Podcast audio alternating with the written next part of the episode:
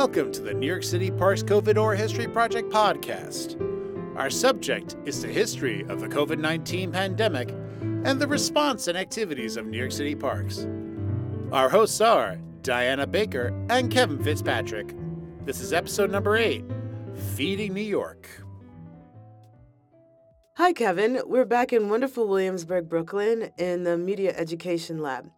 Our All Parky team is using the Media Lab to share our history with listeners, presenting some of the more than 100 interviews conducted last year about the COVID 19 pandemic. Today, our guests are Parkies connected to the pandemic food distribution program. Ashanta Smith, Recreation Center Manager, and Jorge Ortiz III, Community Coordinator, Emergency Management. Hi, Diana, and hello to all of our new listeners and subscribers. Welcome to our show. We have listeners in the UK and Canada, Ireland, and Germany. Willkommen, which is the extent of my high school German. In the last podcast, we were in Washington Square Park. Today, we're going back to recreation centers to dig into how they were used to feed New Yorkers. You're going to hear about a program that didn't get a lot of attention when it was happening, but now it's a part of our agency's history. It's been three years but the memories of the COVID era are still vivid for those of us from New York City, particularly March 2020 into the summer months. And one of the biggest challenges facing New York City was food insecurity. Yes, New York City had to adapt. Not everyone could afford trips to the grocery stores or have access to fresh fruit and vegetables. And some residents had COVID or were exposed to COVID, and so they could not go outside to go shopping. They needed food brought to them, and not from a restaurant. The city was facing a monumental crisis of feeding residents, lots of them. As the scale of the pandemic grew, the city of New York turned to New York City Parks. This was the Get Food New York City program. Yes, Diana. There was a plan before the pandemic for such an emergency, which we will hear about in a moment. But this show is the first time, really, that eyewitnesses talk about the food distribution program run out of New York City Parks Recreation Centers for several months. It's an incredible story of project planning, dedication, execution, and success. Yes, this tapped park staff from basketball and swimming coaches to parks rangers and more to distribute food. There are 36 New York City Parks Recreation Centers, and all of them are closed to the public.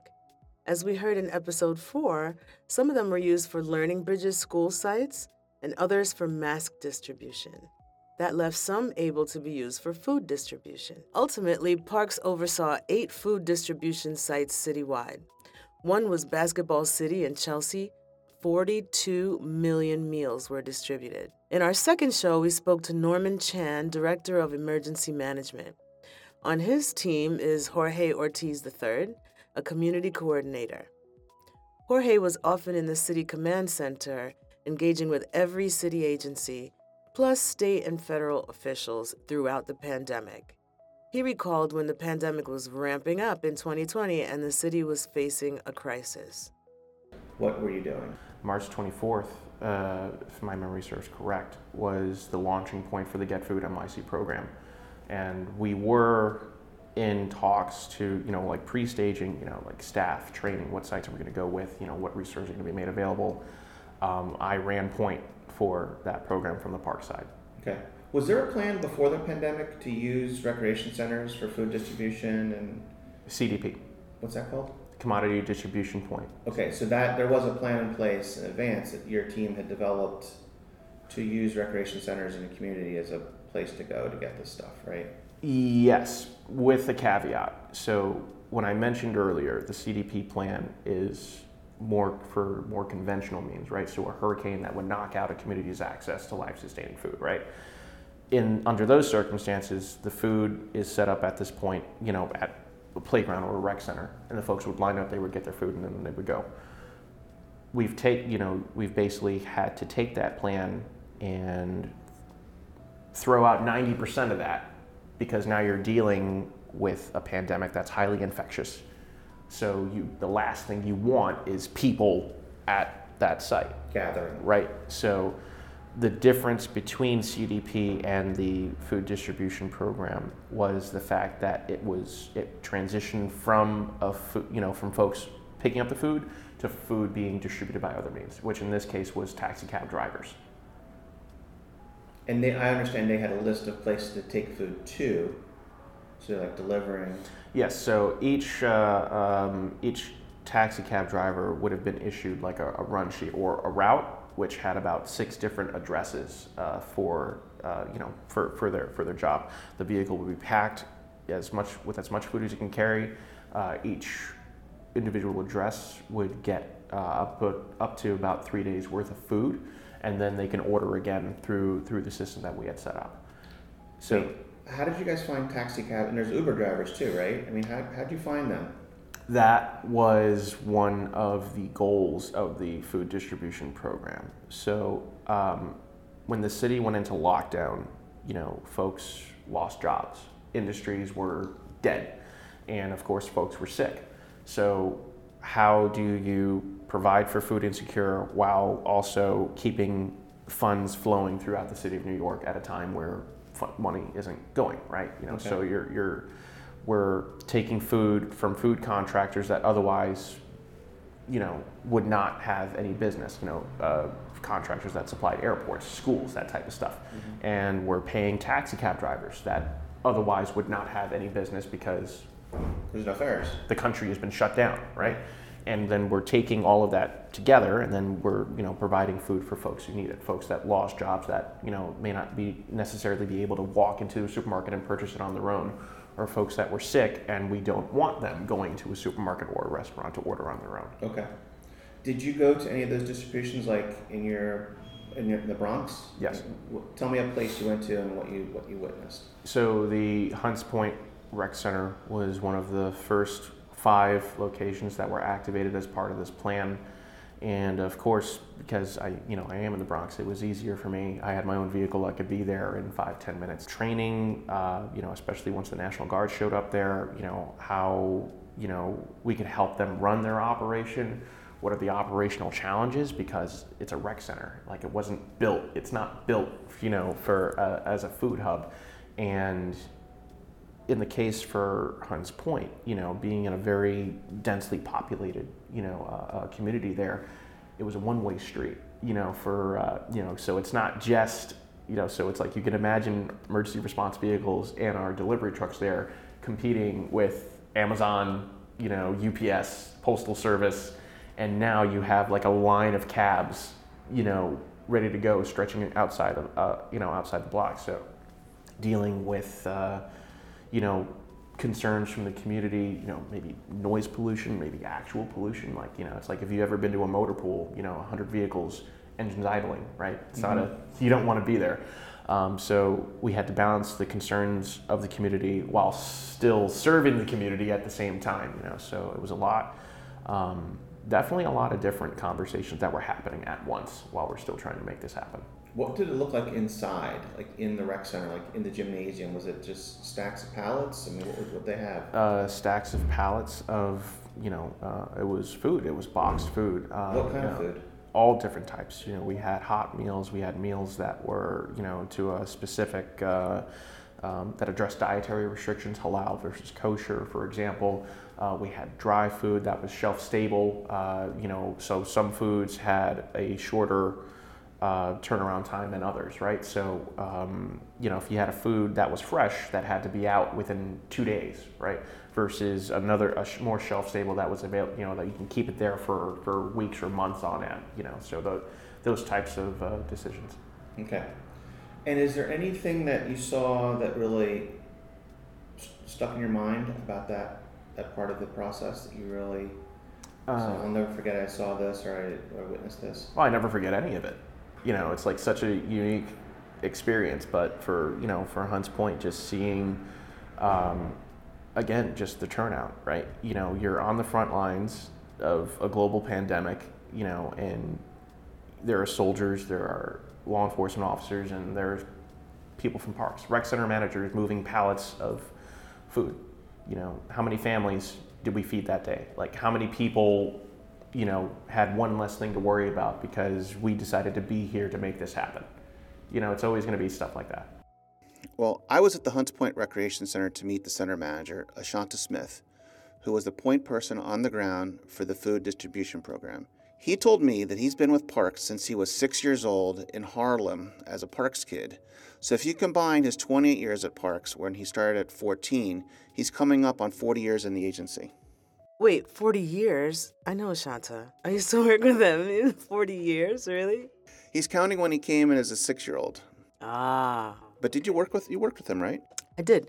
I worked with him at uh, 54th Street. At that time, he was uh, running the after school program. And he was asked about the beginning of the pandemic.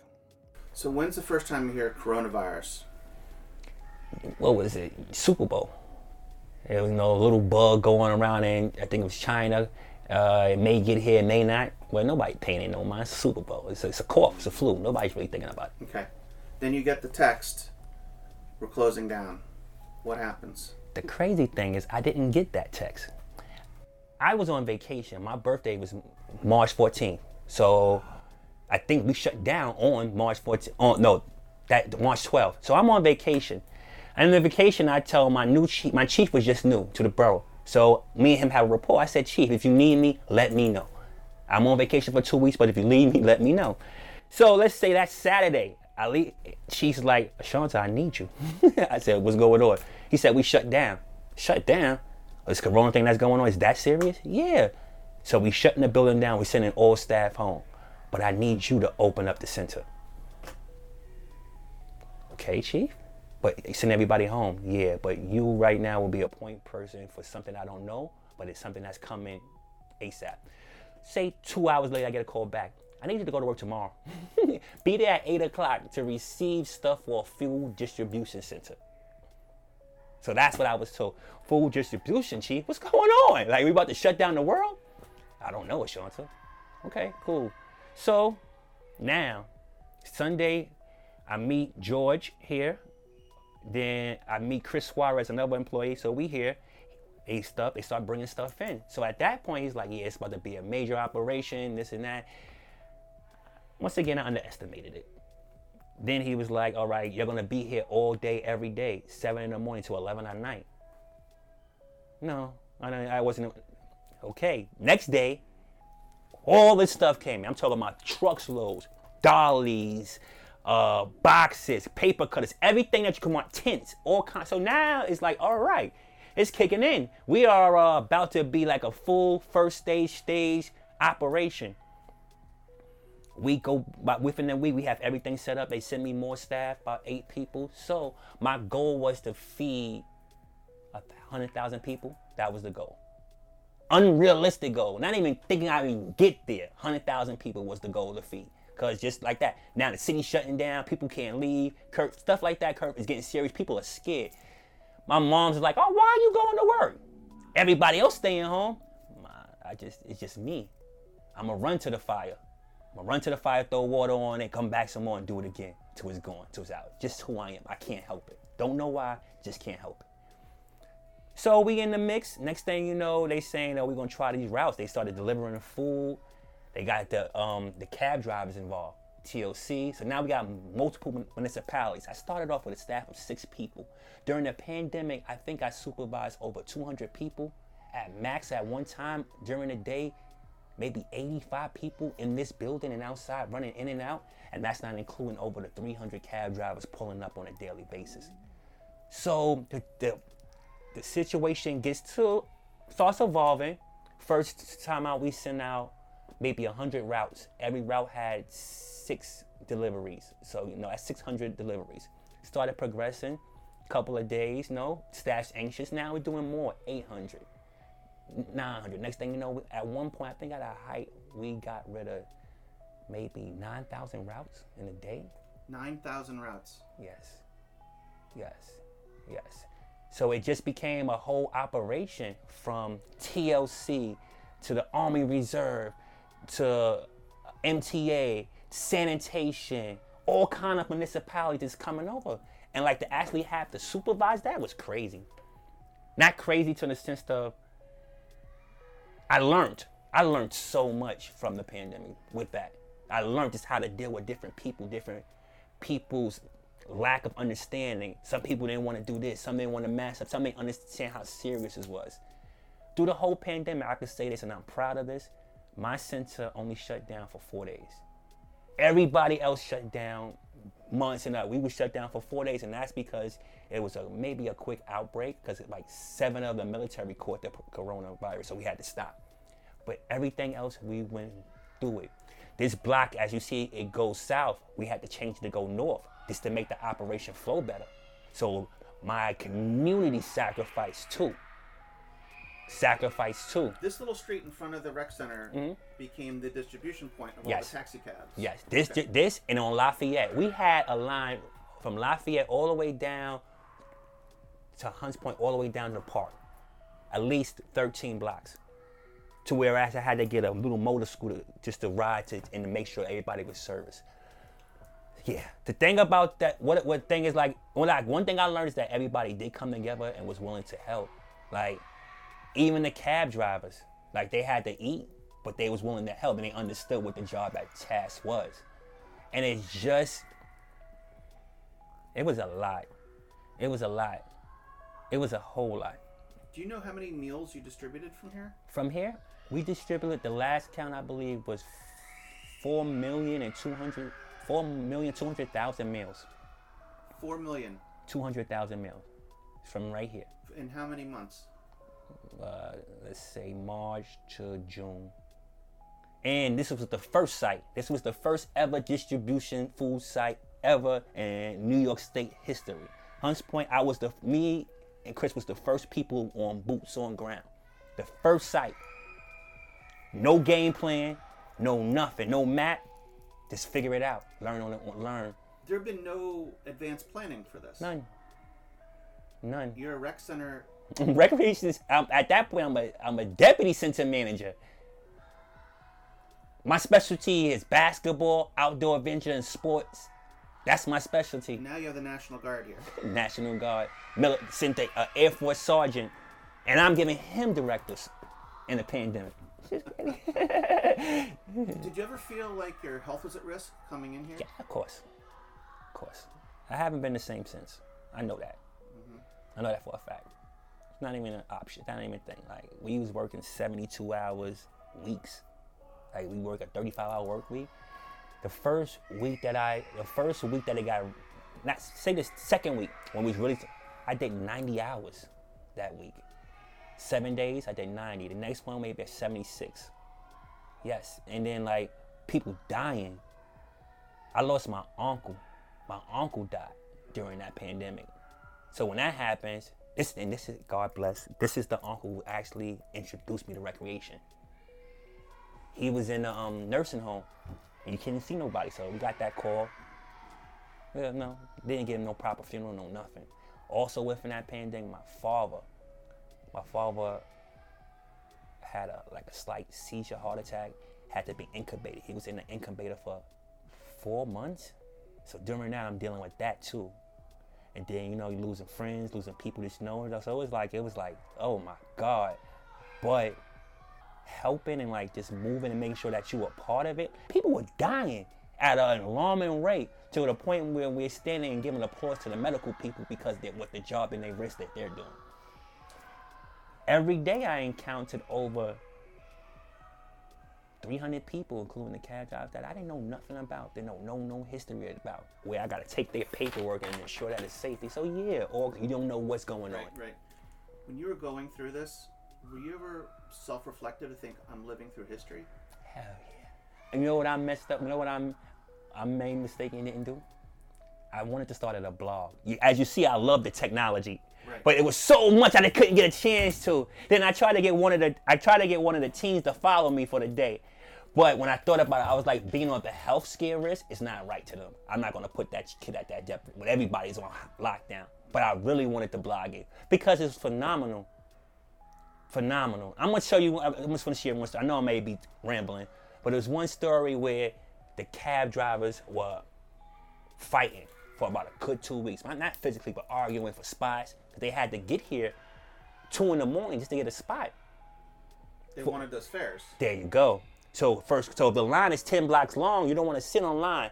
So long story short, people were skipping and all that. It was an uproar. I'm up. Short, I need you to come around the corner down on Spofford, Lafayette. The cab drivers are arguing again. I gets down there, it's all going crazy. Everybody, he skips, skips, skips, he skipped me, he skipped me, and all that. I said, come on, y'all. We can't keep going through this. E- Everybody still arguing. What's Sean? A cab driver got out, African Ghanese, Ghanese, got out the cab, took out his trumpet, started playing the Star Spangled Banner. Most surreal moment ever. Everybody stopped. They started playing it. Played this national anthem.